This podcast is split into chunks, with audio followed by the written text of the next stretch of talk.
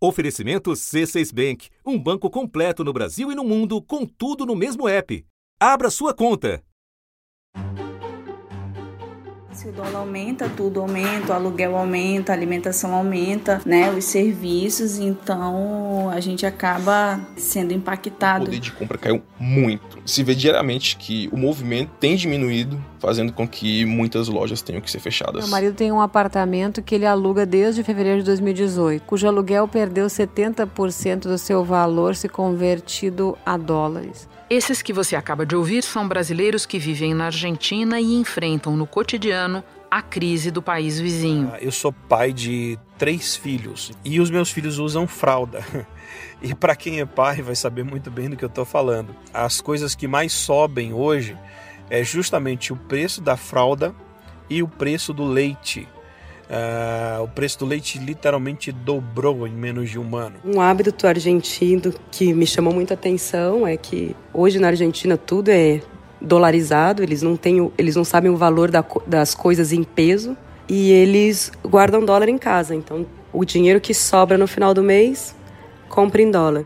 Uma inflação que pode chegar a 55% no final deste ano, segundo projeções do BC local a constante desvalorização do peso e a disparada do dólar, verdadeira moeda do país, fora a gravidade do quadro fiscal e a explosão das contas externas. A economia argentina vive crises sucessivas, mas nas últimas semanas a situação se agravou bastante. Primeiro, pela vitória da oposição, que superou o presidente Maurício Macri com larga vantagem nas eleições primárias do país, uma prévia do pleito oficial que será realizado em outubro. A chapa encabeçada por Alberto Fernandes venceu com 47% dos votos. No discurso, prometeu criar uma nova Argentina. Venimos aqui para criar uma nova Argentina. Depois, pela decisão do governo Macri de declarar moratória, isso significa que a Argentina vai adiar o pagamento de suas dívidas de curto prazo e renegociar parcelas de médio e longo prazo, inclusive com o Fundo Monetário Internacional. Para conter a desvalorização do peso, Macri anunciou ainda a volta do controle cambial e estabeleceu limites para a compra de dólar. Estamos focalizados em lograr reduzir o impacto da inflação.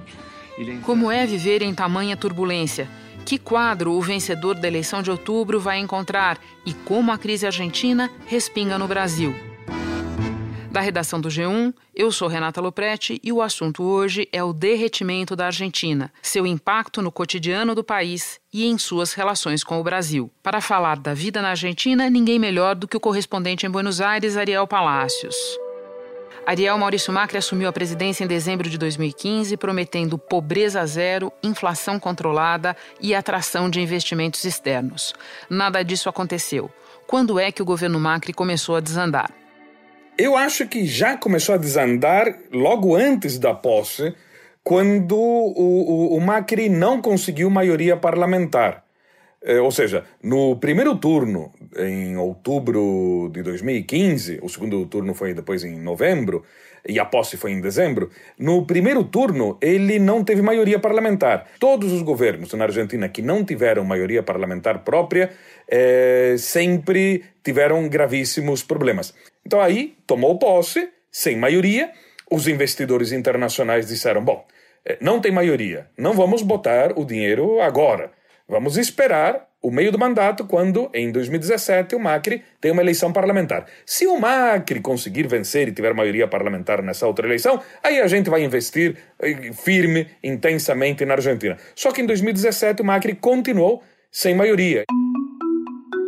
A outra coisa é que o Macri tomou posse herdando uma montanha de problemas deixados pela Cristina Kirchner, e esses problemas eh, ele não conseguiu resolver e pior ainda, não conseguiu resolver, mas tampouco manteve no mesmo patamar que ele tinha recebido da Cristina. As coisas ficaram piores. O que você diria que foi o pior problema que ele recebeu de Cristina Kirchner?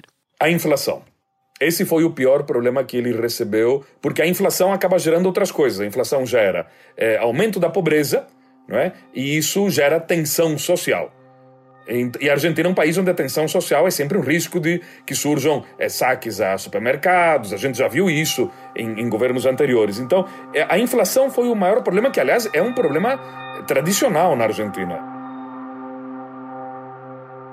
Bom, a gente ouviu no início do episódio alguns depoimentos de brasileiros que moram na Argentina para saber como eles estão lidando com a crise econômica. E você, Ariel, como a crise afeta o seu cotidiano? Bom, afeta do ponto de vista da inflação. Você vai no supermercado hoje, eh, paga um valor por, uma, por um produto e dias depois eh, o aumento é disparado. E aqui existe uma peculiaridade que a inflação ela basicamente é empurrada pelo dólar. Na Argentina, o dólar afeta todo mundo no cotidiano. Então, por exemplo, o dólar aumenta por causa de uma instabilidade política. Os argentinos tra tradicionalmente desconfiam dos governos e do sistema financeiro e correm, disso desde meados dos anos 70, correm imediatamente eh, para o dólar. Compram dólares, guardam dólares em casa. Né? Isso gera um aumento da inflação.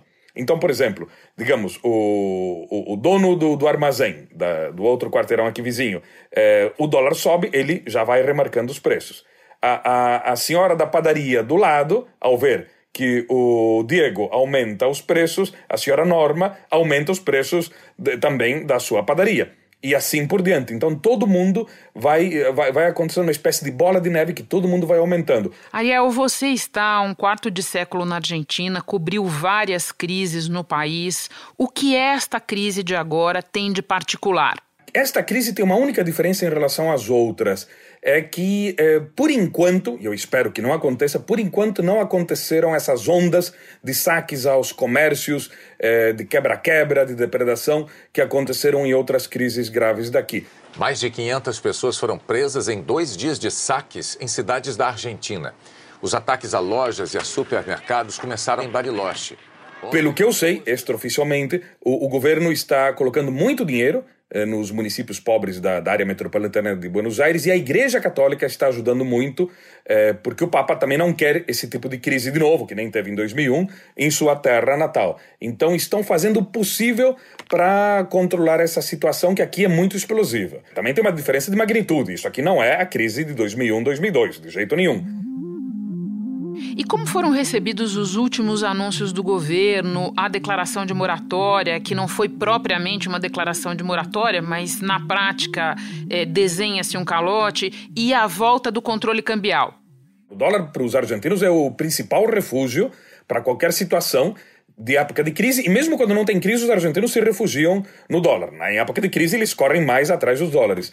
É, quando anunciaram esse controle de câmbios, as pessoas se assustaram e começaram a ir atrás do dólar de forma mais acelerada. É um assunto muito delicado, é um problema quando um governo eh, não sabe eh, como lidar com esse lado psicológico dos argentinos, que eles eh, têm esse frenesi essa dependência pelo dólar. A Cristina Kirchner tinha cometido um erro desses em 2011, quando fez um controle de câmbios muito mais intenso e o dólar no mercado paralelo disparou. E aí, pior ainda, você tem dois dólares, o oficial, e você tem o dólar no paralelo. Eu digo sempre que é mais ou menos como a, a personagem do Jorge Amado, a Dona Flor, Dona Flor e seus dois maridos. Você tem o, o, o Teodoro, o marido vivo, que é um tédio. Farmacêutico e amante da música clássica. Eu não esqueço que, como homem, eu tenho um dever a cumprir. E tem o Vadinho, que é o sapeca safado, né? o morto fantasma. Vadinho, jogador, boêmio, mulherengo. O Vadinho é o dólar e, e, o outro marido é o peso, é isso? É isso. É um problema quando você tem essa divergência entre dois dólares. É, é um problema gravíssimo. Então, é mais um problema na reta final é, do, do governo do Macri. Né? E, e, sobre essa e a relação com a FMI também é muito complexa, porque o FMI tem uma péssima imagem na Argentina de forma geral. Pois é, eu ia te per é, perguntar isso. Na comparação com outros países sul-americanos, os argentinos parecem especialmente refratários ao fundo. De onde vem essa rejeição? Basicamente porque todos os planos do FMI é, estou me referindo especificamente com a Argentina, não estou me referindo a outros países. Nos casos eh, que o FMI agiu na Argentina, sempre deram umas mancadas federais. A coisa sempre terminou mal. Então os argentinos eh, são muito é, desconfiados do FMI. Quando aparece o FMI no horizonte, o pessoal já diz: bom, isso aqui vai ficar pior, e é tiro e queda. Esse comportamento dos argentinos em relação ao FMI, que não é somente uma, uma reação do argentino mais nacionalista ou de esquerda, não. O, o argentino neoliberal também não vê com bons olhos o FMI, até porque isso implica para um neoliberal implica em maior endividamento público, maior déficit fiscal. Então, o FMI não tem boa imagem eh, de forma geral na população argentina. Digamos, é uma das poucas unanimidades que os argentinos têm. Os argentinos são muito divididos, muito mais que os brasileiros, né? É sempre aquela coisa, quem que é melhor, River ou Boca, quem que é melhor no tango, Gardel ou Piazzolla, não é? É, é melhor o alfajor de chocolate ou melhor o alfajor de maicena? Sempre tem, sempre há grandes divisões, os peronistas contra os, os antiperonistas. No o caso do FMI, é um dos casos de, uma das poucas dos poucos pontos de consenso da sociedade argentina. Se o resultado das eleições primárias e as pesquisas mais recentes se confirmarem e o presidente Macri perder a eleição, em que situação ele entregará a Argentina ao sucessor? Numa situação muito ruim, pior do que pegou na área econômica, na área financeira e na área social, porque vai entregar o país eh, com mais pobreza. Desde o começo do governo de Maurício Macri, a pobreza vem crescendo. O último dado é de 2018 e já atingia 38% da população. Então vai entregar um país é, pior do que pegou. Mas há um ponto a favor. É, com pouquíssimos casos, é, escândalos de corrupção, ao contrário do governo da Cristina Kirchner. É, então, esse é outro ponto. E tem um ponto que é importantíssimo. Se o Macri conseguir, no dia 10 de dezembro, entregar o mandato para Cristina Kirchner, ele vai ser o quinto presidente desde 1928 que consegue terminar o mandato. Clube muito restrito, hein, Ariel? É um clube muito restrito. E aí o Macri, ele, são cinco, como eu disse, cinco presidentes que conseguiriam completar seu mandato.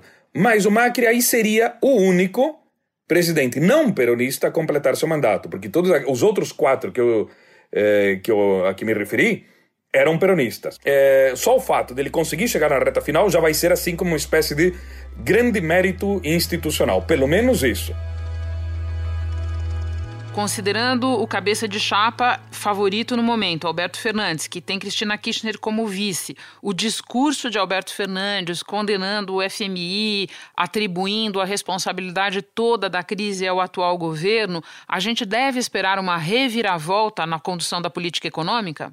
Aparentemente, não. O grande mistério é que Alberto Fernandes a gente vai ver. A gente vai ver um Alberto Fernandes parecido a quando ele foi chefe do gabinete do Nestor Kirchner e um ano chefe do gabinete da Cristina Kirchner, que ele era um kirchnerista, um peronista kirchnerista mais light, ou a gente vai ver um peronista mais neoliberal como ele, ele, ele, ele, ele era um neoliberal nos anos 90, depois ficou intervencionista junto com os Kirchners. É, nos últimos anos, quando ele tinha já brigado com a Cristina Kirchner, ele era ele estava mais com alinhado com o pessoal do, do peronismo mais de centro, inclusive até um de centro-direita. Temos que ver como é que vai ser esse Alberto Fernandes. Também vai depender muito de que tipo de peronismo vai chegar no, no parlamento. Então, aparentemente, é, da mesma forma que o Macri pediu para o FMI é, renegociar os prazos do pagamento, não é? ou seja, para não chegar no ponto do calote para poder pagar um pouco mais tarde, é, é a mesma coisa que o Alberto Fernandes tinha proposto né, falar com o FMI para poder não dar um calote, mas para poder é, pagar é, uns anos, um par de anos depois. Então é um grande mistério o, como é que ele vai se comportar e que influência terá ou não a Cristina Kirchner. Você disse que tudo isso é muito misterioso, há muita dúvida à frente, mas a gente poderia dizer o que esperar da eventual vitória da chapa Fernandes Kirchner no que se refere à relação com o governo Bolsonaro?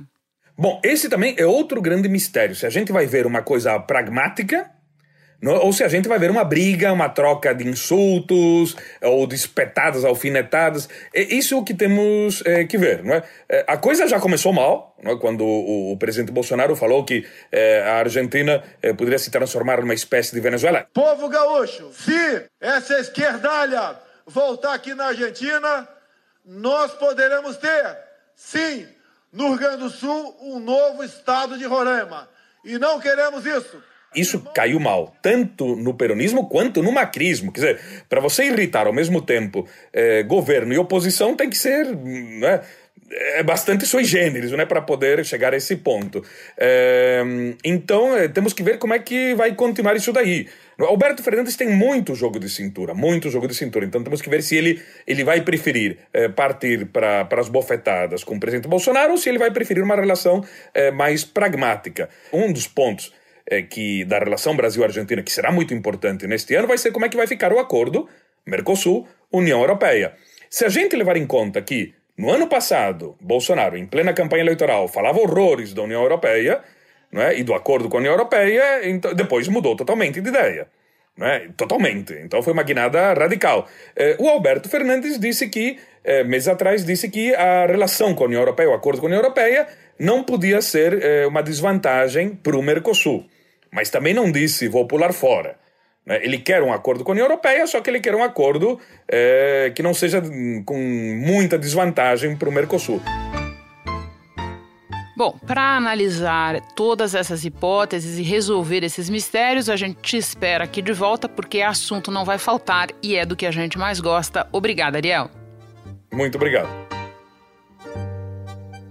Como acabamos de ouvir, a situação na Argentina é complexa e sem perspectiva de solução rápida. Apesar das semelhanças com o Brasil, é importante lembrar que a nossa situação econômica é bem diferente e o contágio pouco provável por causa da solidez das nossas contas externas.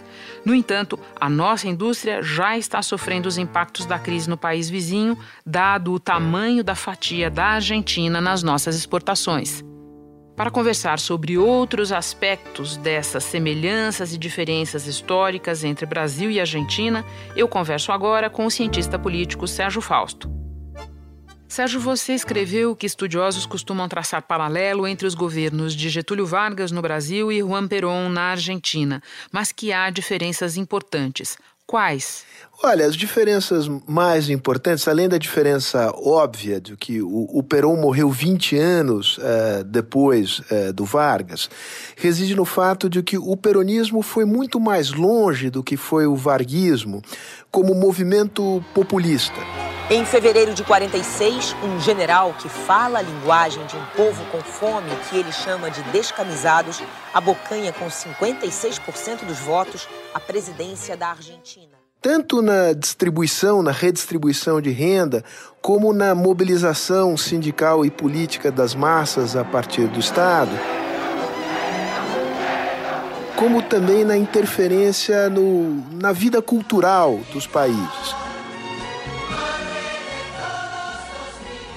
Isso fez com que o, o peronismo fincasse raízes mais profundas na sociedade argentina do que o, o varguismo jamais fincou na sociedade brasileira. Bom, você também escreveu que, apesar de uma certa sincronia de ciclos políticos, a história brasileira da segunda metade do século passado contrasta bastante com o mesmo período na Argentina. Em que contrasta, Sérgio? Olha, contrasta nos seguintes pontos. Primeiro, um nível de violência político, política, de conflito político muito menor do que houve na Argentina. Inclusive, quando comparamos as duas ditaduras, eh, sem justificar nenhuma das violações de direitos humanos no caso brasileiro, a ditadura brasileira foi muito mais branda do que foi eh, a ditadura argentina.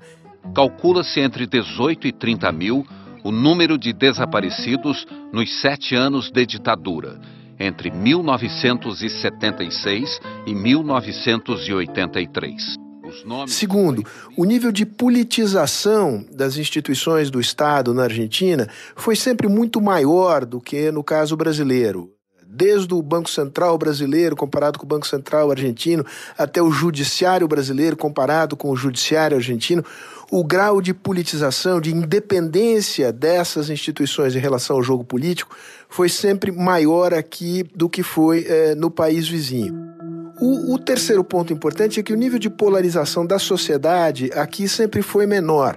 Aqui houve canais de diálogos que se permaneceram abertos entre os diferentes grupos políticos, o que facilitou a resolução dos conflitos por meio do diálogo. Eu ouço você falar e me lembro de uma conversa que eu tive certa vez com um jornalista argentino que cobre muito de perto as investigações derivadas da Odebrecht lá, e ele fez exatamente esse contraste, falando de autonomia do judiciário, a, a autonomia dos órgãos de investigação, para explicar por que aqui as investigações tinham ido muito mais longe do que até hoje foram na Argentina. Só que eu quero voltar ao teu artigo, Sérgio, porque você também diz lá que a partir de 2014 a semelhança aumentou. Como foi isso? Olha, há um, um, processo de polarização da sociedade brasileira, de divisão da sociedade brasileira em dois campos, que muitas vezes se pensam como campos inconciliáveis, e, e um jogo altamente destrutivo eh, que ameaça as bases da convivência democrática, que é uma característica típica da dinâmica política argentina da segunda metade do século passado e também das primeiras décadas deste século, e que características essas que passam a ser observadas agora na, na sociedade brasileira. Quão longe isso vai é, é um ponto de interrogação. Dessa pergunta deriva a minha última pergunta para você, que é: nós temos algo a aprender com o que está acontecendo neste momento na Argentina, Sérgio? Olha, temos muito a aprender. A, a, a crise argentina não é uma crise episódica. O, o, o, colapso econômico que nós estamos assistindo hoje, ele tem sido recorrente ao longo das últimas quatro décadas uh, no país uh, vizinho. E a causa de fundo uh, dessa recorrência das crises é justamente esse duplo processo de polarização da sociedade e de politização das instituições do Estado, que passam a ser utilizadas pelo governo de turno para eh, castigar os adversários transformados em inimigos e premiar o, os aliados políticos. Isso vai corroendo as bases de, de confiança da sociedade e, e de confiança do país no seu próprio futuro. E o sintoma mais claro disso, no caso da Argentina, é de que eh, a moeda nacional eh, ela é abandonada ao primeiro sinal de crise. Argentinos poupam em dólar e, eh, diante do primeiro ameaça de crise, correm para o dólar para se proteger dos efeitos da crise. Sérgio, muito obrigada pela entrevista. Um abraço. Eu vou ficando por aqui. Mas antes, um agradecimento especial para Isabel Cabral, Randel Costa, Selma Muniz, Tagiane Troyan e Tiago Lopes, que nos contaram neste episódio um pouco da vida dos brasileiros na Argentina. Até o próximo assunto.